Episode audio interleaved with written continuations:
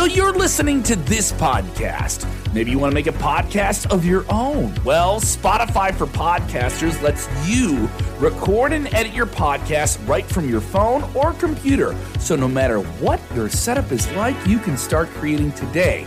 Then you can distribute your podcast direct to Spotify. Everywhere else podcasts are heard as well. Video podcasts are also available on Spotify. And if you want to take the conversations of your fans to the next level, you can even do Q and A's and polls direct through that same feed. Spotify for Podcasters. Get it now. It begins. It begins in your eyes. It begins in your ears.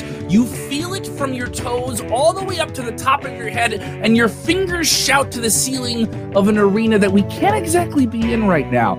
The fandom of wrestling. That is why you are here. There are many choices for you to watch wrestling media created by other wrestling dorks online, but you've chosen Sportskeeda Wrestling, and we will deliver for you. We will give you the inside, the biggest names in wrestling talking here. You involved in this conversation, and I believe two fairly lovable guys will be in your eyes and in your ears every single Thursday that we can possibly do it, with a whole lot more content from Sportskeeda Wrestling. This is the debut episode of the Inside Cradle. If you haven't done already, subscribe to our podcast feed, which is launching almost soon as you hear this, as well as our YouTube, which has hours and hours of content, including Vince Russo after Monday Night Raw on Monday nights, Dutch Mantel after SmackDown with uh, that man right over there, Rick Uchino, every Friday night. Tons of content, exclusive interviews, video and audio, wherever it works for you. I know we have a lot of audio people, so that's why we're doing this as well. Absolutely. I'm Kev Kellum, debut episode of Inside Cradle. How are you feeling, Rick? Oh, I'm I'm I'm pumped, man. This has been a this has been a big week, uh, and uh, a huge guest, by the way, to to to launch the debut episode of the Inside Cradle. Coming up here in a few minutes, we'll be playing our entire conversation with the two-time, maybe soon to be three-time W W E champion, uh, Drew McIntyre. Uh, he spent uh, a good twenty minutes with us earlier this week. Looking forward to uh, to you guys hearing that, including a story that he has told no one else. Flat out told us. Did not tell this to anybody else. So look I don't forward think, to I don't think I've told anyone else this story. And then when he said it, we were like, oh. Uh, both oh. of us just ears perked up like, huh? Okay. What do you got, what do you got for us? Uh, uh, also, so- he's going to talk to us about a big dream match. And he gives us a lot more insight on this match that has been, it has been clamored for by fans, specifically in the U K, for a long, long time.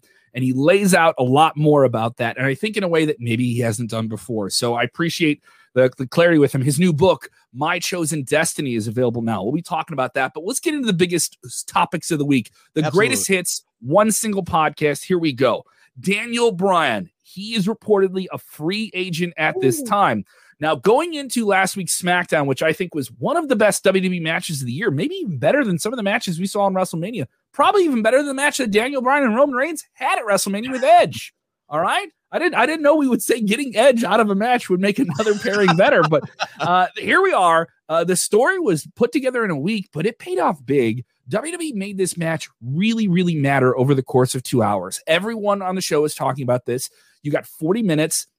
I didn't mind the commercial breaks. This was fantastic. And apparently, this is how they send Daniel Bryan off, uh, possibly. Uh, he is now a free agent. There has been some updates. Uh, this story broken by uh, our, our compatriots over at Fightful dot com. Sean Rossep, tip of my invisible cap to you, Sean, as he finds out there is some updates about this.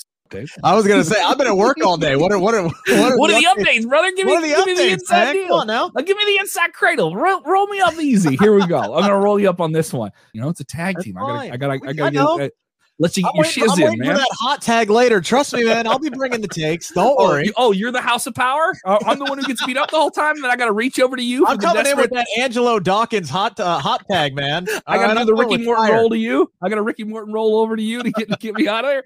All right. So here's here's the latest. Uh, Daniel Bryan. A lot of people thought when this story broke earlier this week that his contract had already expired. Some people thought that was going to expire sometime later this year, and that W W E saying he was banished from SmackDown would allow him to either show up on Monday Night Raw or N X T, and there was even some talk that he was going to N X T and would do some new exciting things.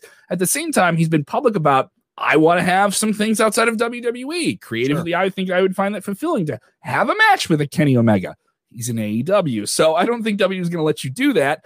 Our very own Vince Russo is saying, I don't think W W E is going to let you do that, even though you want to do things in W W E and do things elsewhere. Uh, the most of him being able to get out of the W W E bubble and still stay within it would be N X T. So a lot of people thought maybe he was going there. Then we find out this contract is already up. Now Fightful follows up with, they've talked to some people in A E W saying they think he's staying in W W E. And it's just a matter of when he signs this deal.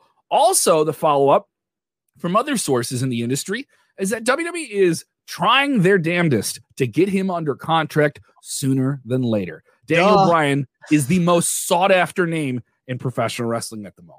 Which is ridiculous when you consider the amount of free agents that are out there right now. Now, granted, some of them can't sign for another, what, uh, seventy-plus days or, or whatever it is now. You got guys like Samoa Joe uh, who are still out there. You got guys like Brock Lesnar uh, who are free agents as well. Brock is free to pretty much sign wherever he wants, but I think it's under the assumption that he's going to work with W W E if and whenever he feels fit to do so.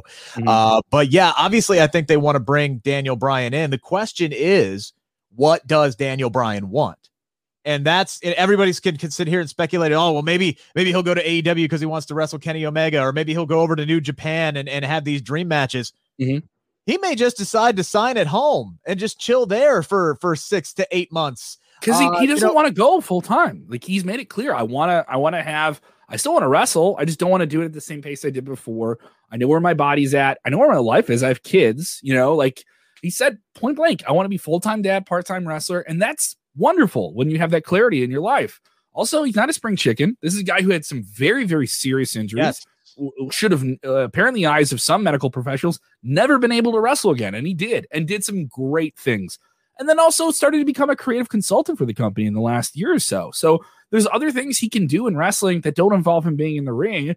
And maybe there's more of that that he can do in W W E. If he wants to do the creative stuff and be, a, be like kind of become a producer, if you will. Sure. I think he can do more of that in W W E than he could elsewhere. Not to say he couldn't help those other companies in that way, uh, but I don't think he goes over to New Japan and they're like, hey, you want to book the territory for us? I'm not. I don't think that's going to happen. Uh, with A E W, they have a full roster of people. Another thing, this may break people's heart, guys. How are they going to program him in there? Yeah. Who's going to get, who's going to get shoved back down the card that you love that is not going to have their spot because Daniel Bryan came in and took this spot? Oh, wow. Isn't that against the whole idea of All Elite Wrestling, that we're supposed to like fulfill your favorites and make your favorites feel like they're supposed to feel? And now here's this guy coming over from W W E. And we're going to make him our number one guy and take on Kenny Omega. Or is it just going to be, he's going to do a tour of the world, do what he wants for a while, and come on back to W W E? I think there's a possibility of both. I mean, I don't see A E W wanting to come in for one match. I don't see that. No, uh, if they, and, if they want him, the they got him. And here's the thing. I bet you, if W W E could do whatever they wanted, right, to, to try and bring Daniel Bryan in, mm-hmm. and I don't know this for sure, but if he really does want a match with Kenny Omega, and, you know, as reported said, hey, I'm, I wish W W E was open to working with more companies. Yeah. If they went to him and said, all right, well, we'll let you go wrestle Kenny Omega, wherever, wherever, just sign on the dotted. We'll let you go wrestle Kenny Omega, or throw something like that in. I don't think W W E would do that in a heartbeat, but I think that would be a way to draw Daniel Bryan back. Here, what, what, you, what, you get your match. You get your match with this guy. Here's a handful of matches you get, but that would be a game changer because then sure. you have you're going to have other wrestlers that are at Daniel Bryan's level that level that are at near the top of the card, and they say, my deal comes up. I want to be able to go have a match here. Maybe I want to go do an M M A fight. I want to be able to do a movie and still stay under contract. Some people have done that part, right? Sure. But yeah. you're this is this is the thing that A E W changed because they brought so much money into the market. They really opened everything up. Mind you, it also helped that W W E signed what three billion dollars T V deals. So you knew there was more money coming into the market. People can say, oh wow, not as many people are watching wrestling. No, a lot of people are watching a lot of wrestling. There may not oh, yeah. be as many people watching, but they're watching a lot. And this is on-demand streaming culture. You have access to more. Daniel Bryan is one of those guys that really came up in that time, came up at the right time too. Yeah. So it's going to be interesting to see what he does. And he doesn't have to do anything, you know, right away. Like I said, if he wants to stay at home and, and mm-hmm. chill for six months and kind of watch the wrestling landscape and, and see if something piques his interest, That that might be the route that he goes to, because, I mean, uh, he did, uh, man, I can't remember if it was T V Insider or who, but he did an interview with somebody where they're talking about his match at WrestleMania, and he said... T V Line. It was T V, T V Line. Yeah, T V Line. what he he just didn't feel that that same excitement, that same magic that he used to. Dude, main evented WrestleMania with Edge and Roman Reigns, and he just didn't feel that that that excitement. So maybe there is a level of of burnout there. Maybe he's realizing he is dwindling. You know, his career is is winding down. I if I'm Daniel Bryan, I'm doing what I want. There's nothing that says he can't take these next six to eight months. Go wrestle Samoa Joe in Ring of Honor if that's, you know, something that they want to do, or you go wrestle Kenny Omega in New Japan because they I, have a partnership there. I and touched on this W W E. I touched on this yesterday in our top stories video. We drop those Monday through Friday at five p.m. Eastern, six p.m. Um, six p.m. Eastern, five p.m. Uh, Central. Uh, follow us on our live streaming on YouTube and Facebook. There, you guys get the notifications. And I talked about this. If someone could sell out any independent company, and you, they bring in those big names, right? They're all going to become available right around the time that the country really starts to open up in July. New York says they want to do it. Chicago this week says they want to do it. Those are both huge wrestling markets. What's to stop a Samoa Joe, a Daniel Bryan, you can throw any other name that's available as well, to hit the open market with independents, not A E W, but hit the other ones and say, we're going to prove that we're draws. We're going to prove our, our draws, and now you're going to get, now W W E is going to be back on the road a little bit, and you're going to need some new names, and you're going to reprove your value in a way that is independent of all of those two major companies. Plus, you know, the New Japan money is always there. Ring of Honor money is always there. I also think Daniel Bryan could go down to Mexico and make a ton of money. He's always wanted to do some Lucha Libre stuff, so the options are open. Someone who else who has opened up the door to W W E again is a very divisive figure. Oh yeah, Eva Marie. Eva Marie was re- returned this week. Vince Russo had a lot to say about this on Legion of Raw. Go check that out. Um, uh, very aggravating for some wrestling fans. Very pleasing for other wrestling fans. I saw a lot of people like this, especially if they're from the Total Divas crowd and they come back into W W E. Eva Marie is a character they really loved. The the the quality of the bell to bell is not as important to them as it was to the, the fans that are angered by this. What do you think, Eva Marie back in the fold with Monday Night Raw? Um, I am of the minority of this irritated me, and not not that Eva Marie signed irritated me. It mm-hmm. was the reaction to Eva Marie coming back that irritated the absolute hell out of me, because there were so many people that immediately rushed to judgment. They immediately mm-hmm. rolled their eyes. Were like, oh my God, they got rid of Mickey James and, and Chelsea Green and the Iconics, and they brought in Eva Marie. What are they doing? She can't wrestle. This, how dare you people? She's been what, what, what is what? That Simpsons quote when they go to Shelbyville? Shake your fish harder, boy. They're getting away. Pretty much. It's it's old men yell at cloud syndrome is what it is. they just they just wanted to two. Complain. That is two Simpsons references. two. You know what we got to have? You know, they, they have the Writing with Russo. We have a bro counter for Vince Russo. We need a Simpsons reference counter. That's hey, there's like need. over like a six hundred episodes. So there's plenty of references to draw from. Uh, you'll never hear one past two thousand four from me because no, I haven't seen an episode. Cut it since. Off. Classics. Seasons one through eleven. Yeah, seasons one it. through eleven. Uh, pretty much it. Uh, season uh, two, no. by the way, might be the most perfect uh, po- perfect season in television history. But uh, now, wait, now yeah, we're doing a whole other podcast. Yeah, yeah, we are. Well, we're going to go off the rails sometimes on this show. It's just going to happen with me. I'm A D D. It, it's it's like that. But uh, if you're here for Drew McIntyre, he's going to be here in a minute. So yes, absolutely. Uh, as soon as I'm done uh, bashing the wrestling nerds out there. Because here's the thing. It's like everybody remembers what she did mm-hmm. when she was with the company, and her last run on the on the main roster, I will admit, it was not good. They didn't let her wrestle. It was always one excuse after another. And I think the last time that her she was in the ring, like her top popped off, and then yeah. they put like the towel on her and they took her away. And it's like, what, like three weeks later, she was released or, or something mm-hmm. like that, because they couldn't, I guess, couldn't figure out what to do with her. I don't know. I didn't know the whole backstage politics behind it, but that's what it looked like from from the outside looking in. We don't know what she's been doing for the last, you know, four, four plus years. She could be, she's obviously in tremendous shape.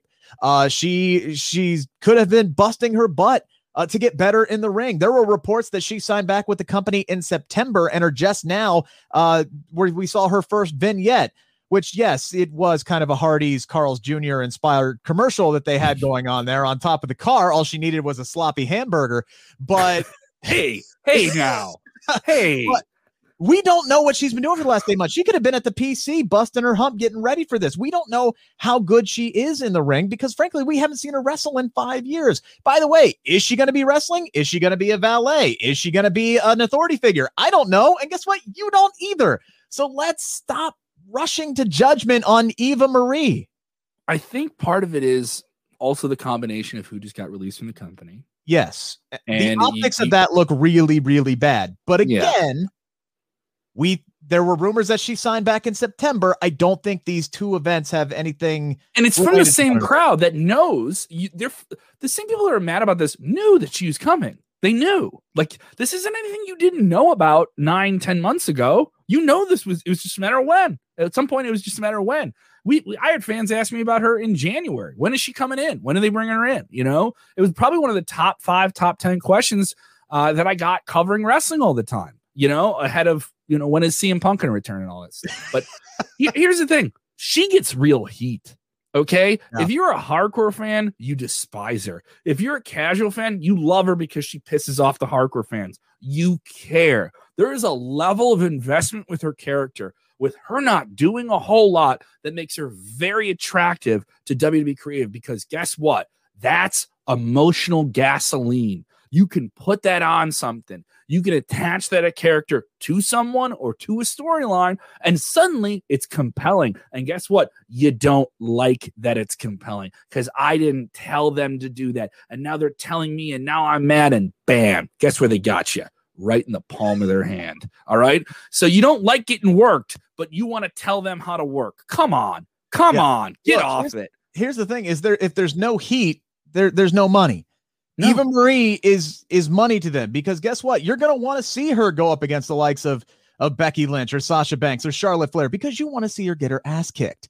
That's what you want to see. So in a sense, Eva Marie is a draw. And again, who knows how good she is uh, in the ring. And yes, am I irritated that they let go people like Mickie James and Chelsea Green and the one hundred percent Iconics? Absolutely. But that this Eva Marie's return does nothing to amplify that, those frustrations, nothing at all. Unless somebody comes to me and says, oh yeah, we cut these four people so we could afford Eva Marie's ridiculous salary. Unless somebody comes to me and says that, I'm not. And no one, no one knows that.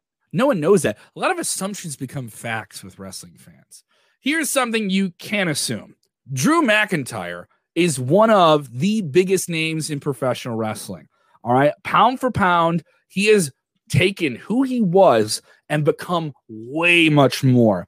It was such a long, long journey to get back to become the guy that Vince McMahon said when he introduced him on the main roster of W W E, said this seven foot tall guy from Scotland in two thousand nine, he's the chosen one. That is so much hype, so much potential you have to fulfill. And then eventually years later, Will, he's moved back down the card and moved back out of the company, and he has to refine himself. And that is the whole story of his book, My Chosen Destiny, which is just absolutely fantastic. I got to catch some of the audiobook, which was very cool because he's reading it. Let's jump right into our interview right now with Drew McIntyre. And man, you're going to hear a lot in this. Don't go anywhere. All right, guys, hopping in with us now, the first ever guest here on the Inside Cradle, brought to you by Sportskeeda Wrestling, the latest in a long line of history that this man has made. Uh, he is the twenty twenty Royal Rumble winner, two-time, dare I say, soon-to-be three-time W W E champion, and now published author, Drew McIntyre. Drew, how are we doing, good sir? I'm fabulous. I'm trying to wrap my head around the fact that I have a new book. You said it's the first show. Yes, it's, a, this is our first, it's our, it's our first show on this network. We we we we've had you on before. We've had you on Sportskeeda before, but this is yeah, launching yeah, a, a new series before. Just with you. Oh wow, exciting! And I love that I'm Inside Cradle as well. That's awesome. Yes, all right, appreciate that. Glad to glad to know that. So let's uh, let's hop in here. Let's talk about the book, uh, A Chosen Destiny: My Story, out now. Congratulations, by the way. Uh, I'm I'm very envious of those who who have written a book and have gotten it published. It's something that I've always I've always wanted to do, but I'm not sure that I have the ability to do it. And not only have you done it now, but you've managed to do it uh, with your incredibly busy schedule. And you know, you know, how did this book deal come together? And was this something you always wanted to do, or did someone kind of approach you with the idea? Yeah, it's not something I said to myself or anybody else. You know what the world needs right now is a Drew book. Like, it, it was it was brought to my attention that, you know, uh, Drew, would you be willing to put your story in paper? You know, we see all these interviews you're doing with the public where you're so open about all your struggles and how much you've had to overcome, and we really think you can inspire people if you'd be willing to put it, you know, in a book uh, with your story. And I talked to my wife about it, and I, you know, said to her, I was like, well, if I'm going to do this, I don't want to hold back, um, especially during these difficult times we've been living in the past, you know, year. And I do get a lot of feedback from people um, that they hear some something I've been through and how hard I worked to get through it, or perhaps the support system I had around me, or some of the lessons I put out there, like being accountable to the person in the mirror. If I could detail that in a book around my wrestling story, write it just not for wrestling fans, but for everybody, let's let's do it. If we can inspire one person, it'll be worth it. And that's what it all came to be. So, you know, what was this whole process like, going from step one to, okay, here's this idea, to now here you are, you know, a published author? What was it like going through the process of putting this book together? It's interesting uh, because I got to relive it all again. Um, yeah. You know, like, it's such an interesting time we've been in, obviously, the past year. It's the first time in my life I've been stationary at home for a long period, for one. So I was kind of relaxed, like not on the go and not got wrestling brain on the entire time. And I was kind of starting to relax in general, not quite to civilian life, but like being able to kind of take things in and start thinking about my career a little bit. And then suddenly a few months later, we're working on the book and we're literally not just going through my career, but my whole life. And I start to remember things that I forgot. And I'm really good at pushing negative things out my brain and focusing on the present and the positive, that I was like, wow, I've really gone through some interesting stuff. And I started being so grateful for the people that have been around me my whole life, from my family to my friends to my wife to everybody that's really been there during the good times, but especially the bad. And it was a really interesting process. And at times, like you hear in the audiobook, like you can hear the emotion in my voice, be it anger or sadness or whatever I'm going through. Like I relive it every single time I talk about the stories in there.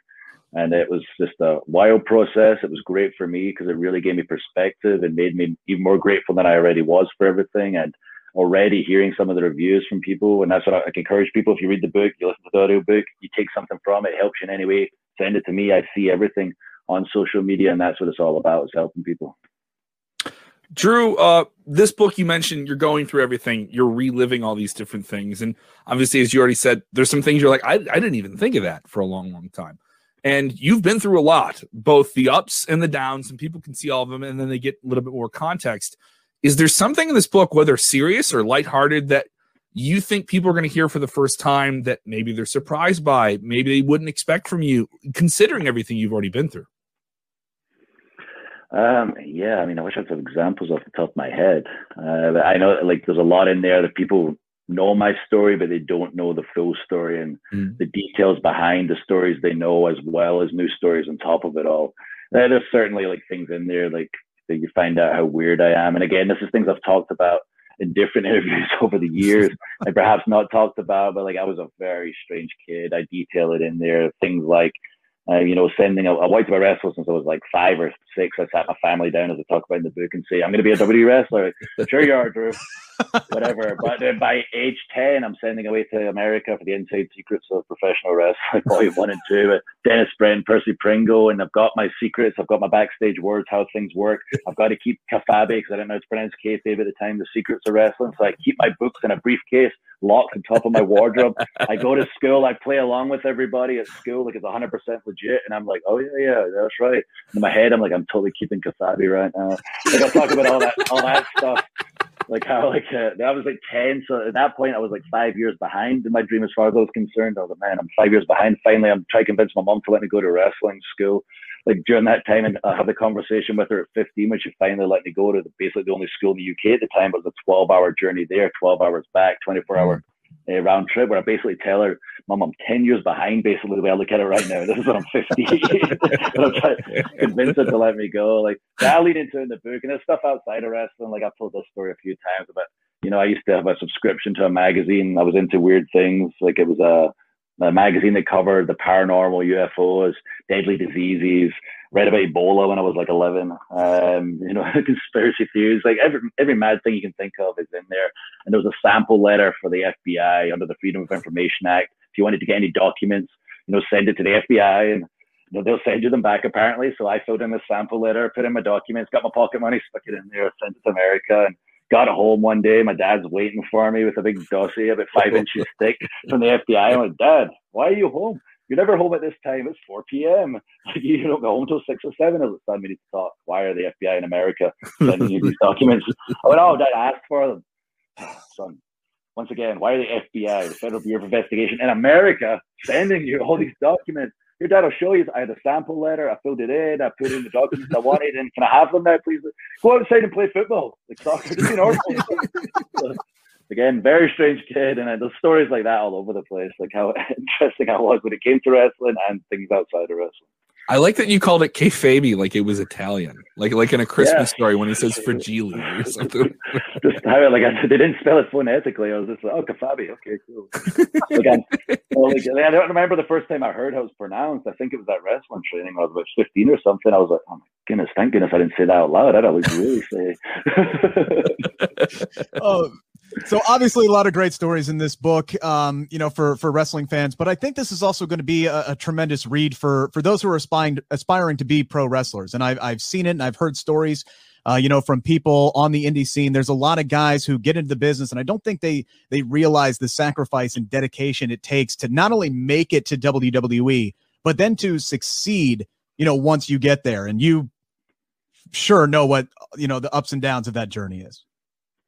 Yeah, you have to love this um, industry. Um, it is going to be, if you truly are willing to give it your all, it's going to be the most dysfunctional relationship you're ever going to have, and you have to love it no matter what, good times and bad, because there's going to be um, the good times and the bad times. And that was what makes it so interesting. It's just that life, there's going to be peaks and valleys all the way through wrestling, just like there is in life. And that's what this book details. You know, there's going to be a lot of ups, a lot of downs. But if you love it, you're willing to give it your all all the time, and put out the best version of yourself, believing that as long as you keep giving it your all, you're leaving no stone unturned.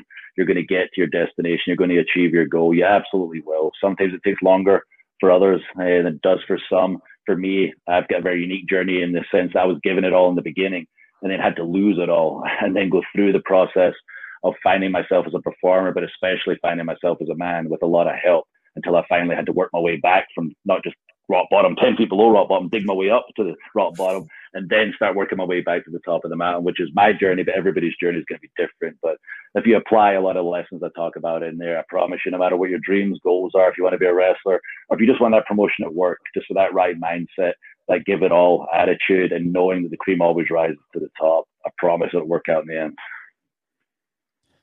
All right, so the book is called uh, A Chosen Destiny, My Story. It is out now. Where can people go and uh, and, and find the book now? Everywhere. It's crazy. Like you just find everywhere. Like uh, I wish I had a list in front of me. Like uh, just Google it, right? Just Google it, and yeah, it'll it'll pop yeah, up. Yeah, it's everywhere. Like I know, like Walmart has an extra chapter in their version uh, that we put in there, but you can find it at your Target, your Amazon, um, online, all major bookstores. It is just blown me away, like where you can get it, because like a buddies in the U K messaging me saying, every shop I go to has got your freaking book. I keep seeing it advertised online everywhere, and now in America, like I've had people tell me today, it got released today. I'm seeing your book on the shelves, and I'm like, I can't wait to go out and just look and go, there it is. I got a book. It's on a shelf. Just do an impromptu book signing, like right there in the store. I'm sure you know. That's wild. Actually, here's this is a story I've not told in any interview. Uh, this just came back to me. Uh, I can't believe I've never told this story. The house I'm in right now, um, I don't know why this popped in my head. I remember when I was in the independent scene, and my wife and I were looking at buying our first house together. We were in our first apartment together at the time. I talked about in the book how I got fired three days after we moved into our first place together, a small apartment. Mm-hmm. And we're talking about our first house, and it's the house I'm in right now. And realistically, it may have been a bit out of our means, but I I went in and I looked around it, and I loved the house, and I was I really loved the house. And there was a little table just outside the office here that I looked at, and I thought to myself, one day I'll pen my memoirs at that table right there.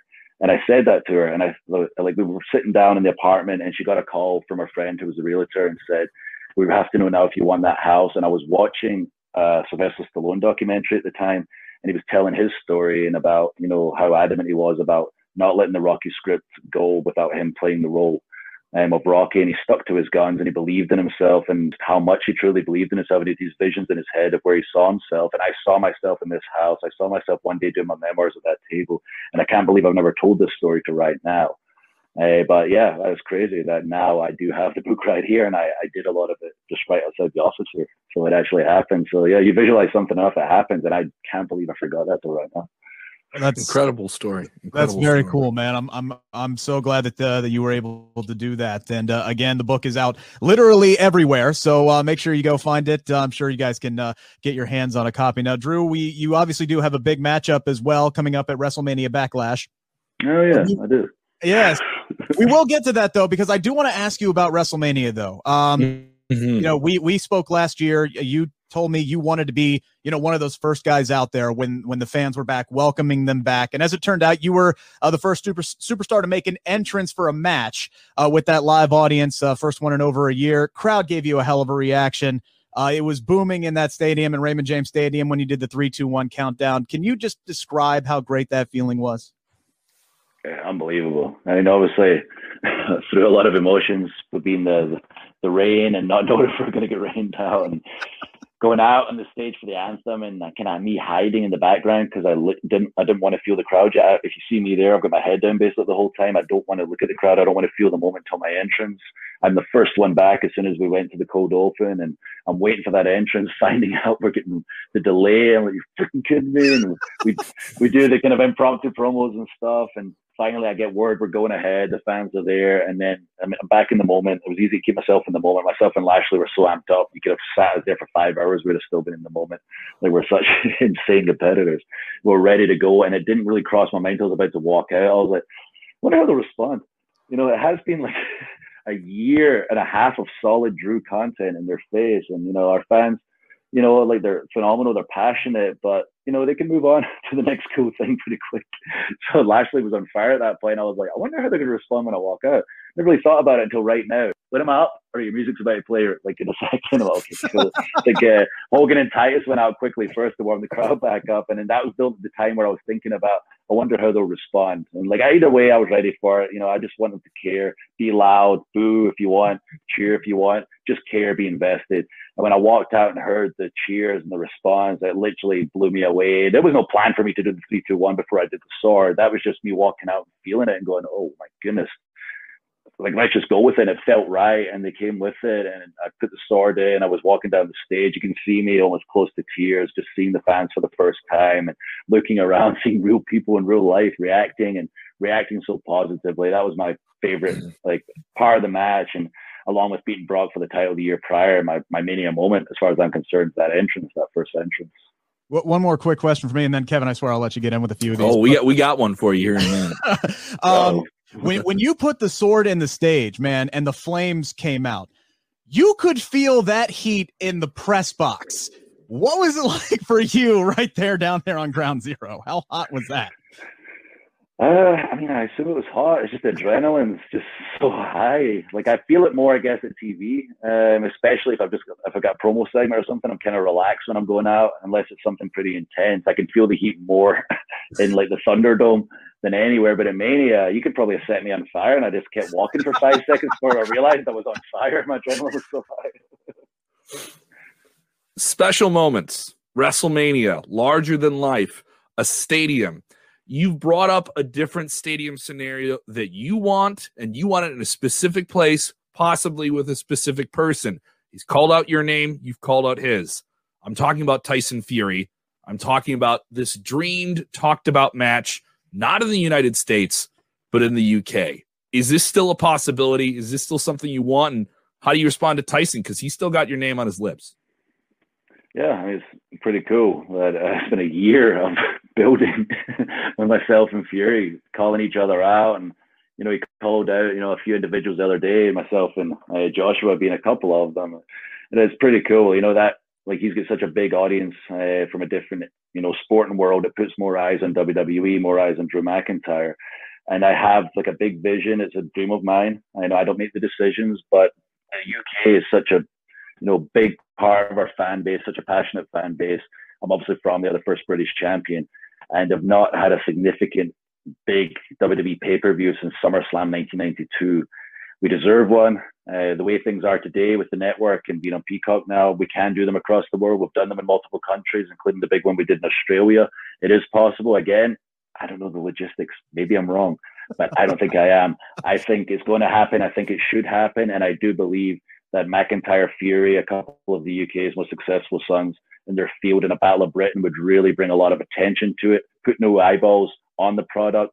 And just like Bad Bunny at Mania, I know he's willing to put in the effort. Obviously, he's wildly entertaining. That's why he's so successful aside his win-loss record. His personality, and we could really turn some heads with that match.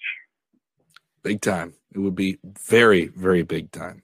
Year-long build. It's like Roxina, basically, at this. Yeah, uh, yeah, yeah. yeah. We're, we're just going to keep going until it happens. We're going to will it into existence. We're going to be feuding for like ten years. You're gonna, you, you, you brought... Happens, you brought like uh, You brought up Rocky earlier. This is going to be the real Thunder Lips Rocky three showdown. This is going to be the real the yeah. the, the, the Fury's here in the flesh, baby. The ultimate me, male versus the ultimate.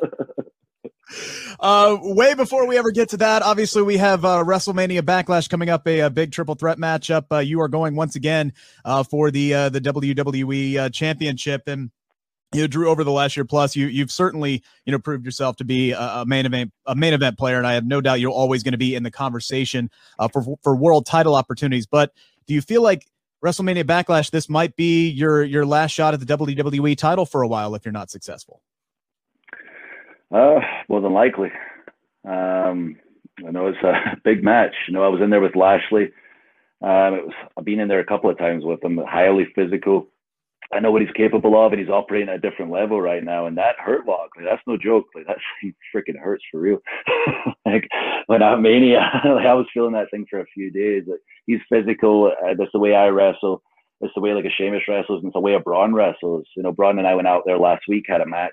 We've not ever had a singles match that had time. I don't know what people's mindset was with us going into it, if they expected much of it. But I know after the fact, they were like, wow, that was a really good match. We're kind of surprised here, which I was happy about, but at the same time took a bit of offense. I feel like I can have a match with anybody.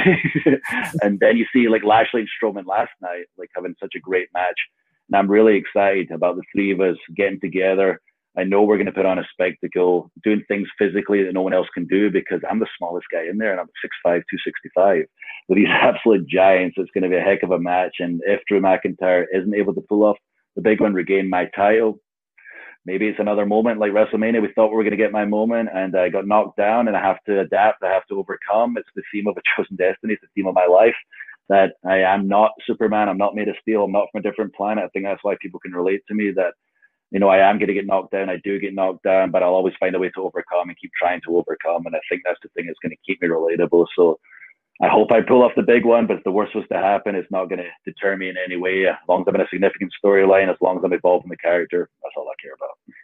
That's probably not going to happen very often, where there's going to be three guys in the ring and, and you're going to be the smallest dude, I I, I would imagine. That's no, shocking to no. hear. That is shocking to hear. That abs- smaller those two men are absolute beasts. Like Lashley is just, we know, like he's a different level um, performer when it comes to like his in-ring game and his M M A. A game. I've seen him in the gym. I've trained with him in the gym. He's a freak of nature. And then you've got Strowman, like legitimate former strongman. He's blows me away, like what he can do physically.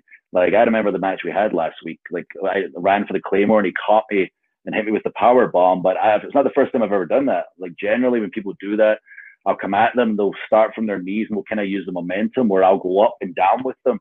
He wasn't on the ground using momentum. He was up in a squat position. He caught me out the air. Then he stood up. Then he lifted me up. Then he power powerbombed me down. That man is just unbelievable when it comes to strength. So I gotta, yeah, I gotta pull out a few tricks in that match to really stand out and uh, be the winner in the end. All right. Well, you got a you got a big couple of weeks coming up. Your book's coming out today. Uh, you got uh, Bobby Lashley this Monday, and then uh, Sunday it's the triple threat match at WrestleMania Backlash for uh, the W W E Championship. Always a pleasure to talk to you, sir. Always a pleasure to watch you as well, and uh, good luck moving forward. Awesome. Appreciate you guys. Thank you very much for your time, and I'll see you all again in the very near future. Kevin, your mic is muted, my man. Your mic is muted. Aha, there we are. There we go. A great conversation with a truly great superstar. He is the definition of a W W E superstar in every sense of the word. Does it sound like we're kissing rump? Sure. A little uh, bit. But I mean, it, it all got laid out there. It really is in the book too. You get a sense that he truly always wanted this, this type of character. And it took him so long to get there. If you ever had setbacks in your life, I've had it in my career as well, oh, in, in, in media. Uh, it's something I really appreciated, the sense of like how dialed in he is to who he is now. And he understands, like, it didn't work in the past. Like, I had, I had the potential, but here's why it works now. And I loved also him bringing up Rocky, because there's so many things about him that are Rocky-esque in the sense of, like, living like Rocky too. He has all the potential, and then it falls apart, and then he has to figure out how to get it back together. I love it. I thought it was really, really cool. Great interview. And definitely this, this is a great read. I, I'm not completely done with it, but I'm really enjoying it in terms of wrestling books. Yeah, I'm I'm looking forward to diving into it. Uh, I know I'm I'm I, I loved your question about like what what's in this that we don't already know, because Drew is one of those guys who is so very open and honest. He's like the, the dream wrestling interview, right? The guy who who just isn't gonna B S us and give us the the the inf the kafabi answers, or however you. However he used to pronounce it. Um, you know, he's the guy who's going to be really, really open and honest about, you know, what went into it, what he was thinking. And, uh, you know, I think him and Damian Priest uh, are among the two most uh, open and honest guys that I've, I've ever had the chance of talking to. And I'll talk to either one of them six days a week if I if I had the opportunity. I I, I just love picking their brains.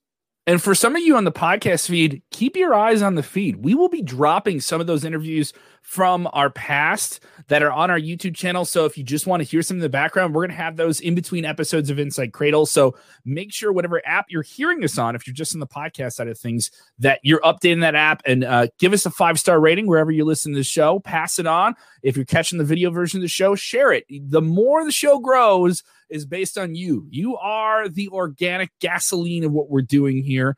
Uh, also, a challenge to you, use the word kefabi in, in your in your conversations with other wrestling fans. You have to say it out loud. Uh, I, Rick, I know you're around some wrestling locker rooms. I am a little bit as well. Uh, I, I'm going to put the I'm going to put the the challenge to you, it, it, and try and be casual about it. You have to have a wrestling conversation with someone and say kefabi. You See, have to do thing. it. The, The the company that I work for here in Cincinnati, a uh, lot of young dudes, like twenty-one, twenty. Oh, they, yeah, would, we have, they would fall for it. We, exactly. They would fall we would, for we, it. We have, I don't think the girl who's eighteen would fall for it, because her dad was a former W W E superstar. Uh, so, like, I don't think she would fall for it. But there are a lot of naive young dudes. Like, we bring up names like, oh, gosh, who was it we brought up at practice the other day, and they had no clue who it was? Oh, William Regal. Had no clue who William Regal was. They, that's right. A lap for me. If I, if I'm running that, I was like, you got to give me ten laps right now. I want to see some squats. Run around the gym, a hundred more squats. Let's go right now. I mean, it's like, this is the kind of group, like I made a, uh, a Dumb and Dumber reference one week mm-hmm. and just got blank stares. I, oh. I, I, I oh. screamed out, I screamed out, kick his ass, Sea Bass. And everybody looked at me like, who's Sea Bass? Who are you talking to? And I just looked over at my instructor. I'm like, oh my God, I've reached the moment where I am old. Uh, yeah. This this is immediately, because none of you people were born when that mm-hmm. movie came out. It's we don't know any TikTok dances. We thought we were cool, Rick. We thought we were cool. We don't know. Any I TikTok never dances. Thought I was cool. Just to be cool. Uh, there's a big conflict going in W W E, and W W E likes themselves a backstage conflict between authority figures. I'm so and excited. We have one. Uh, we have one that's growing here, uh, and. and they've gotten away from the authority figures as characters on W W E television the last year or so. And I'm a fan of it. I thought those authority figures that don't really get to have a match all the time, don't really pay off angles in the ring. Mind you, their, their symbolic wrestler that they choose tends to have to take that fall, right? But that character gets a, it was good. It was just a played out thing. They've done it for a long, long time. Yeah. And they've gotten away from it.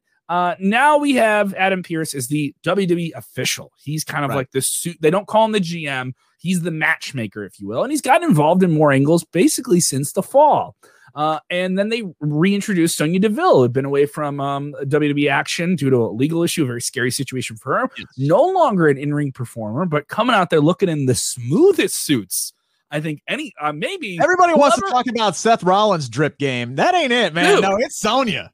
It's Sonya, dude. She wore this that that red hot number on on Monday. Looked awesome. I was I, I got a suit this week, and immediately I was like, I can't afford Sonya Deville suit money. I don't have Sonya Deville suit money. They're gonna, you know, God bless your men's warehouse. I don't think you did. I'm wearing the uh, same suit jacket I had in two thousand seven. Yes, yes. I'm looking like a dork at every wedding I go to. The, the uh, tailor so, has taken this thing in and out so many times in my lifetime. It is ridiculous. So there's going to be some post-quarantine tailor work for some people hitting wedding season this year, I can tell you. Oh, um, yeah. so, uh, so me included. so so Sonya's out there. She's introduced as kind of like the side character to Adam Pearce, like his assistant. Now there's this this angle they did on Monday Night Raw, which I don't think came off particularly great, but I am not fully out of it yet.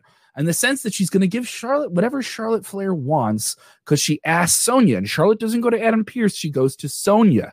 Right. I have a prediction for this that could be very, very controversial. But what do you think of it? I'll get to mine in a minute. See, here's the thing. Charlotte does not matter to me in this situation because Charlotte she matters to me in the one I'm about to give you. See, now here the thing that was confusing on Monday, right, is that Mandy Rose and uh, and, and Dana Brooke were attacking Charlotte, right? And mm-hmm. then Sonya comes out, and I'm immediately thinking, oh, yes, do it. Make make it Charlotte and, and Sonya Deville versus Mandy and Dana at WrestleMania Backlash. Do it. And then we come back from commercial break, and like Mandy and Dana are just gone for some reason. Like they were just mm. chased off by Sonya Deville. And then Sonya gets in the ring, and they add Charlotte to the ti- the, the women's title match at, at WrestleMania Backlash, which I'm actually fine with because we've already seen Rhea and Asuka twice now. So it gives us something a little bit different. And let's be honest, Charlotte getting added to title matches is just standard W W E operating procedure at this point. Mm-hmm. All right. So that's, that's fine with me. The conflict that I'm focusing on is Sonya Deville versus Adam Pearce, because Adam Pearce was hot backstage afterwards. And Sonya even made sure to throw in that little dig. I'm on the same footing. I am equal to Adam Pearce when she made that decision. And said, look, I'm I'm not his subordinate. We're on the equal level playing field here. I don't answer to Adam Pearce. And Pearce was pissed backstage. Mm-hmm. I think we are heading for a, a power grab situation here backstage. And it has me really, really excited because I was so into what Sonya Deville was doing last year. She was red hot. She was, I think, on the verge of that superstardom level push. And then one douchebag ruined it, unfortunately. Yeah. But they slow played her back in. They, they brought her back as this authority figure. She was doing a little tidbit here and there, and I was really wanting more out of Sonya Deville, and now all of a sudden, it's really starting to ramp up. I think we're heading to a point where it's going to be Sonya Deville and Adam Pearce kind of splitting, and maybe one of them gets Raw, one of them gets SmackDown, and that, I see that as well, yeah. And that's how we go. I think this is all part of Sonya Deville's master plan to take over and get power and give herself everything that she believes that she earned in her career but hasn't gotten yet because of backstage politics or, or whatever. So she might be playing Charlotte a little bit, which might play into what you think is going to happen, but I think this is all part of Sonya's master plan to take over and then give herself everything she's always wanted. I like where you're going, but let me add to it because I do think they're going in that direction where we're going to get we're going to get authority figures on Monday Night Raw and SmackDown again. Right. And Pier- Pierce will find his way over to uh, Friday Night SmackDown. There's a reason Sonya Deville, I think, is going to stick with Monday Night Raw. Uh, she appeals to younger fans. They want younger fans watching Smack uh, Raw. It needs that boost.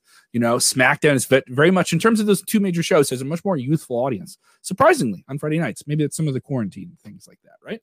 But I feel Sonya is going to get to be able to do a romantic angle and that she is Ooh. fond of Charlotte and fond of Charlotte in a way where Charlotte can get whatever she wants from Sonya, but the relationship is never fulfilled.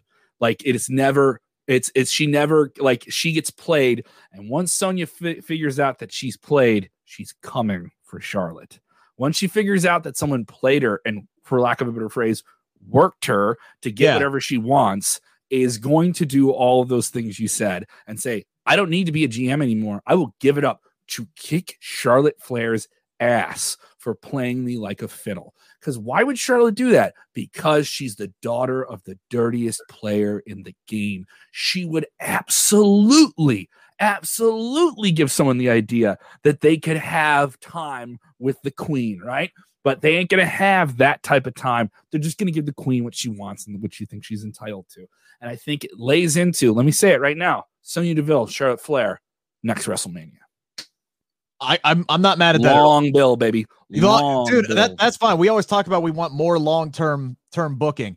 I don't necessarily see it going that direction, but I don't see you know, it either. I'm just putting it out there. I'm yeah, putting it, it out there. It, it's an idea. We know this is something that uh, Sonya Deville has wanted to do. She has wanted to pitch it before. Uh, ultimately, though, I think wherever direction it's going to go, this is going to lead back to Sonya Deville getting back in the wrestling ring, which is going to be a very, very good thing. And I think Raw would be a good place for her because I think Raw is a place that needs her a little bit more. And the interesting thing is, is while Sonya may be dealing with Adam Pearce and maybe dealing with Charlotte, somebody else may have their eye on Sonya Deville. And, and we saw Alexa Bliss this week uh, doing her, uh, her Alexa's Playhouse and talking about how Lily was playing hide and seek, that possessed doll straight out of the Annabelle universe, uh, you know, talking about how she was playing hide and seek and she loves to get in trouble and she loves the color red. Now, everybody immediately thought, oh, blood, like murder, this, that, and the other thing. No, no, no, no, no. Where did we see her? We saw Lily pop up twice. Once was Angel Garza and Drew Gulak, where she was looking at that red rose, which I don't think she wants anymore. Yeah, they uh, had her hidden in the background. If you watch that, the people put immediately put it out there. They did this with the puppets of Bray Wyatt years ago, and yeah. people ate it up on the internet. It's such a perfect little Easter egg thing to do on T V. Oh my God! Oh no! First show we're already we have possessed puppets on the show. For everyone listening, there's a possessed rabbit. Oh boy! Anytime I can pull out my my rambling rabbit, uh, I'm gonna do it. I just got to make sure I can uh, center him in the screen. I have difficulty oh, doing man. that. The way you said that, I pull out my rambling rabbit. Come on, dude. Come on, man. Anywho, yeah. So uh, we saw her with.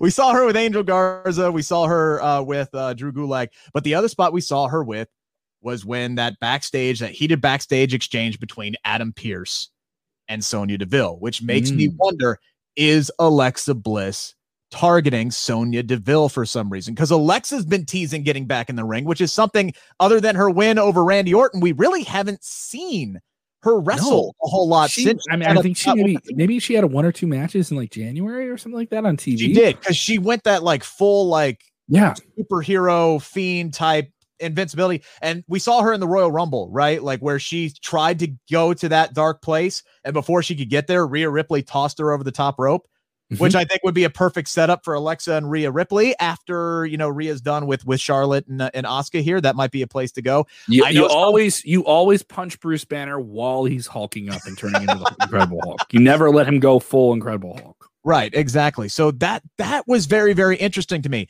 I know there are a lot of people out there who don't care because for some reason they don't find Alexa Bliss and what she's doing to be entertaining or to be worthy of being on W W E T V. Apparently, I don't think it's the best thing in W W E. I think it's definitely like lost that interesting appeal that they've gone for, but God bless Alexa Bliss. She's ran with it. You know what I mean? She's oh, definitely she, gotten it. And also we're talking about this. She hasn't had a lot of wrestling. So she's coming in just oh. doing character work for and, months and, remember, and months and months. And remember, she started having uh, concussion issues toward the end, I believe, of twenty nineteen. So, I mean, if this has been able to free up her bump card a little bit and allow her to to kind of heal up and and and get to where she, I'm not saying she's still having concussion issues, no. but if it's a problem, this could be a great way to kind of keep her on television and keep her interesting. And I thought the stuff, I love Bray Wyatt. I love the Fiend. Obviously, I have a Rambling Rabbit puppet. I got a, a Bray Wyatt something or other behind me back here. But, uh, you know, I'm I'm interested to see where it's going. I still love this. This is a variety show after all. I know there are people out there who are sitting there going, "Oh, this is like the Baron Corbin dog food stuff." Shame on you people. All right, just shame. Let, just shame. Let people. This is no different than anybody watching Walking Dead or Supernatural, right? Like this, there mm. is an audience for this. I enjoy it. The thing I don't like about it is Alexa Bliss has apparently uh, like replaced Bray Wyatt, because once again, Bray Wyatt is gone, which I don't. I don't like at all. I don't know if there's a plan for Bray Wyatt, if they're going to be moving mm. him over one place or another. Maybe they're thinking about moving him back over to, to SmackDown, because one thing we didn't talk about earlier with the absence of Daniel Bryan, they're missing their top babyface over on SmackDown now. So Daniel yeah. Bryan being a free agent is a big loss for them. Maybe they're considering moving somebody like Bray Wyatt over, because I don't know if guys like Cesaro or, or Shinsuke Nakamura can kind of step up and take that role, because they can't cut a promo like Daniel Bryan can. And we they liked Bray, they liked Bray on SmackDown. Fox, we, we know for a fact, Fox Fox Network wanted Bray when they started to get SmackDown. They said this is one of, we, we the word got out. That was one of the characters they absolutely wanted on their on their T V show. something that some fans don't want and have grown very, very tired of. And I think the opinion is becoming almost a consensus at this point is the women's tag team division of W W E, both on Raw and SmackDown. We're getting way too much Nia Jax, a, a belittled version of, of Shayna Baszler. She is no longer the shooting monster beast that she was coming out of N X T. She plays foil to Nia Jax, who has uh, Reginald, her, her, her boy toy around her finger, and matches that are okay, Uh, but uh, segments that go too long, I feel bad. I feel bad. Here's the thing, right? Like, they have used the women's tag team titles to basically encompass the entire mid card. So you have people like Nia Jax and Shayna Baszler, who conceivably could be competing for the Raw Women's Championship. That Absolutely, it shows it shows off depth. It it, it definitely it shows off the depth of the women's division. It does, but the problem is it's the same stuff week in and week out. It's Uh, you know, some kind of backstage interaction, some kind of fight, and then we get to the actual match, and then it's less than five minutes long. And if it's a non-title match, Shayna Baszler is eating a pin, and it doesn't matter to whom. Shayna Baszler has had matches this year less than five minutes where she's lost to people like Naomi, she's lost to Dana Brooke, she's lost to Charlotte, she's lost to Asuka. You're telling me you don't see enough in Shayna Baszler to have more than a five-minute match with either Charlotte or Asuka? Like, what are what has become of of of of Shayna Baszler at this point? And then it's the same thing every week. It's a five-minute match. Reggie gets involved, and if he gets involved in the correct way, especially if it's a title match, it's Shayna and Nia going over. Like, what we saw on Monday night was atrocious. Give Not me that pencil match. back. Give me that pencil back. Not the match, Sharp. by the way. Give me that pencil back, because yeah, I'm going to okay. say right now, Sonya Deville, Charlotte, they put themselves together. Sonya says, I'll, I'll, I'll figure something great for us to do, Charlotte. I'll I'll figure something great for us. We're going to win the women's tag team titles. I, I, I, here's the thing. I don't want that, because I want more women in the mid-card building up to these mm-hmm. matches. So case in point, you have you have your big match coming up, your two big women's title matches coming up at Backlash, right? You have Rhea, Charlotte, and uh and Asuka. So what happens if Rhea wins that clean and beats and beats uh Asuka and Charlotte? Who's mm-hmm. next in line? You're not building anybody up on Raw. Beyond SmackDown, Bianca Belair.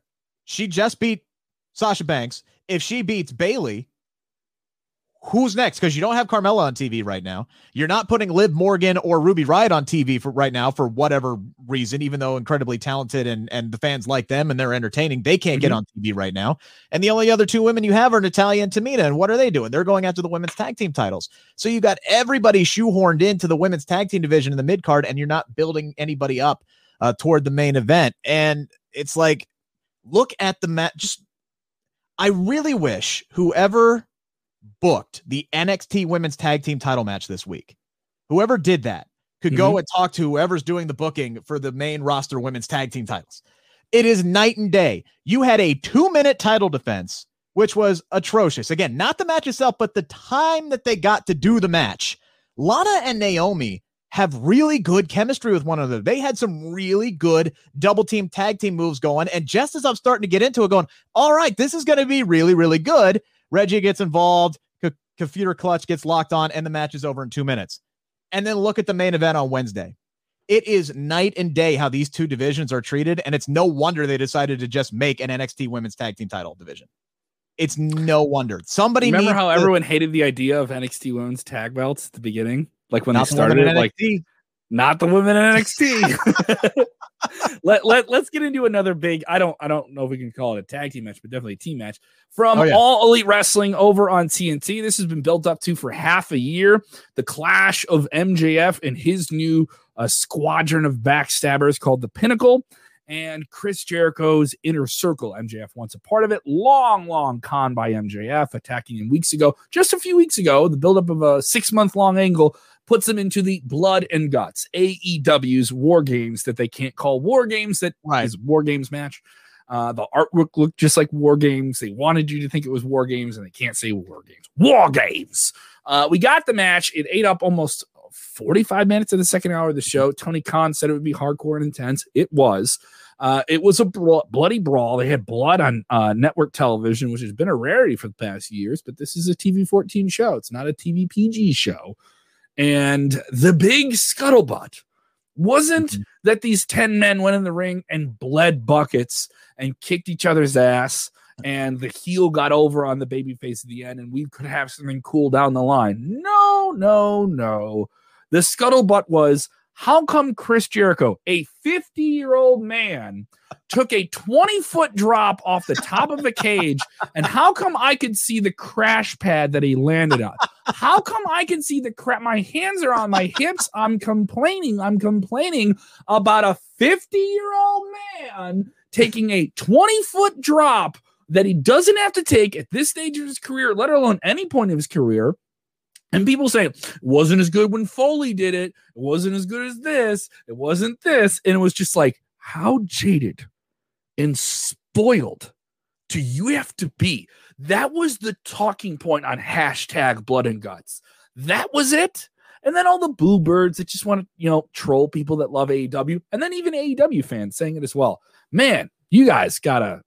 Honestly, you got to pull your head out of your ass if, if that's your opinion on the internet. I know we're getting a little we're getting a little uh, off, off the script here. We're not just reporting news. We're speaking on it. Rick, right. What did you think of that? And, and, it, and it aggravates me. It was like, what about those ten guys that went in there and just destroyed each other for you? Sure, and I get that. And I, I think I think criticism of that spot is is valid. It just, is. Just of the way that they set it up. If they had just done the the wide, far-out camera view and just saw Chris Jericho drop him from twenty feet and, and through the platform, that would have been fine. The problem is, is they got so up close that you could see that it was it was plywood and a crash pad. So if they're going to do that, if they want to get that close up, you know, they they you could argue they should have disguised it better. Am I upset that they didn't throw him onto actual concrete or through a steel? Of course not.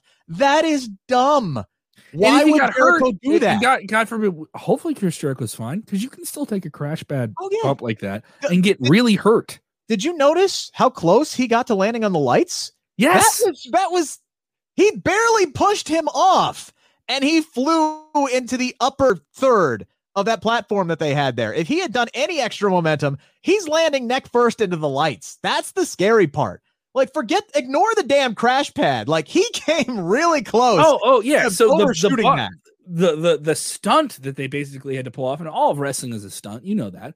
Like, the people that came out and were mad at A E W when Matt Hardy wrestled a match and took a bump on concrete that he was not supposed to take. Yes. eleven feet in the air. Yes. And suffered a concussion, and then they let him finish the match, and they let him go up to the top of something with Sammy Guevara. It was a pay-per-view last year, All Out. People were very upset about that. And they were so mad that A E W let him continue. And I agree. It was probably the worst moment the company's had, is that yeah. specific scene. They let him come out and do yeah. that. All right. Then you follow up at another pay-per-view with the exploding barbed wire death match, which which had your big explosion at the end that you t- say is going to be there, and it's poof, right? And and people are upset about it. I just think this is just another point that people will rush to, that is A E W trying to be W W E and do these big Raw Attitude Era moments, right? And look how they I get the I get it. But all those guys went out there and told this story. And now M J F is a no good son of a bitch, covered in blood and wallowing in the hubris of what he has done and this long plan. And guess what? I think he could be your world champion tomorrow if you wanted to pull the trigger. Like, he's right there. And this guy isn't even twenty-five years old yet. So, yeah, um, he's right. I, I, so I, I, I mean, The the thing for me is, yes, they told the story, and the ending I did not like. And it wasn't because Jericho went through a very visible crash pad. It was, I didn't like the ending of, all right, you guys give up or I'm going to shove Jericho off the top of the cage, when we all knew it didn't matter what they did. They were going to shove Jericho. He was going to shove Jericho off the top of the cage anyway. Mm-hmm. Mm-hmm. Like, it just kind of just Sammy shouting down that we give up. And then you have the half-hearted bell ring. Like, there wasn't even a, like a hardcore bell ring. It was just like, oh, that's it. Oh, it's yeah, over. I can see it, because it was the submit or surrender. There's no pinfall. Right, there's so, no pinfall. Yeah. Which I and they really, nice they really had thing. to mic up. They really had to get the mic on Sammy Guevara. They really had to get that exterior catch sound. Mic yeah, it was kind of an anticlimactic ending to what, yes, was a bloodbath. I could pick a little bit of parts here and there. I, I think Jericho was a little too obvious and a little too early when he pulled the old uh, razor blade out. You could see when M J F had that armbar locked in, he was going to tap, and you could see that his finger and uh, his pointer finger and his thumb were taped together because he was holding down the uh, the the razor blade. And then you could they because imagine if him. he drops the imagine if he drops the razor blade, he's on top of the cage, son of a bitch. And then, and then they, again, A E W, I think they just get a little too close. They want you to be at home and personal with those camera angles, but then they get too close and you catch Chris Jericho blading himself. Like, they had it right there. And like, maybe it's just I have a trained eye for that kind of thing, but it's like I could pick apart little things like that, but honestly it didn't bother me so much. Like, I'm I'm not gonna nitpick things to death. The You're match cheated. was great. The finish You're was a little anticlimactic, but people are jaded, Rick. Yeah, people are, they don't know how good they got it. it. They I don't want to be I upset. Don't... They want to be furious yes. at something all the time, and frankly, it's exhausting. Uh, I want to dedicate this episode to my older brother Bob, and my older brother Kieran, who held me down while I had to watch WrestleMania seven. Held me down and held my eyes open because they thought I believed wrestling was real. In the early nineties, we rented the video from Blockbuster, and they held my eyes open. It made me watch in slow-mo on the V C R as Hulk Hogan reached over and bladed himself with the camera right on him. And Earl Hebner reached over and took the blade from the ring and put it in his pocket and made me watch it in slow-mo in our parents' carpeted basement on the south side of Chicago. I was like, no, he didn't really use a razor blade. And I want to dedicate it to my brother and my brother Bob and my brother Kieran for ruining Kafabi for me. Ruining Kafabi. It's still and real to me, damn it. It's still real to me.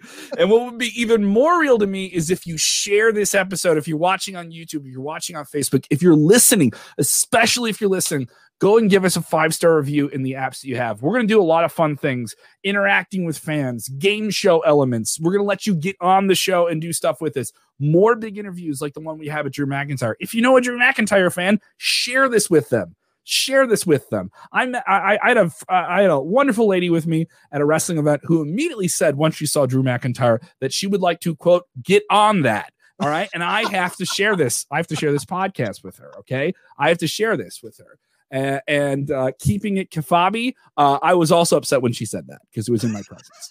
Um, but and, thank and you guys so much. Way, yes, and guys, by the way, make sure to also to uh, subscribe to the Sportskeeda Wrestling uh, YouTube channel. Uh, that is where you're going to see uh, these uh, the the video versions of our podcast every Thursday at eight p.m. Uh, Eastern Standard Time. And even if we don't have a major guest on this show, chances are we have an interview with somebody you're going to want to hear from on the Sportskeeda Wrestling YouTube channel. Case in point, I talked to Mansoor earlier this week, just days after his big Raw debut. And yes, I did ask him about his forty-nine match win streak being ended via disqualification. I definitely did ask him about that. You can check out that interview right now. It is up on the Sportskeeda Wrestling YouTube channel. And make sure to subscribe because we get dudes and gals from the wrestling industry uh, on that channel all the time. Dudes and gals. All right. You can follow him at Rick Uchino. You can follow me at Kev Kelman. If you haven't done it already, follow Sportskeeda on all your social medias, Instagram, Facebook, Twitter. Are we on MySpace? No, no one's on MySpace. Zanga, right? But you're, but you're here. All right, uh, I'm, I'm gonna keep. I'm gonna keep pushing it to get over. Keep it Kafabi. Keep it Kafabi. All right, and we're gonna be back next Thursday. Thank you so much. Remember, when watching wrestling, do the most important thing. Don't bitch and moan that you saw a razor blade. All right, or a crash pad. Enjoy wrestling.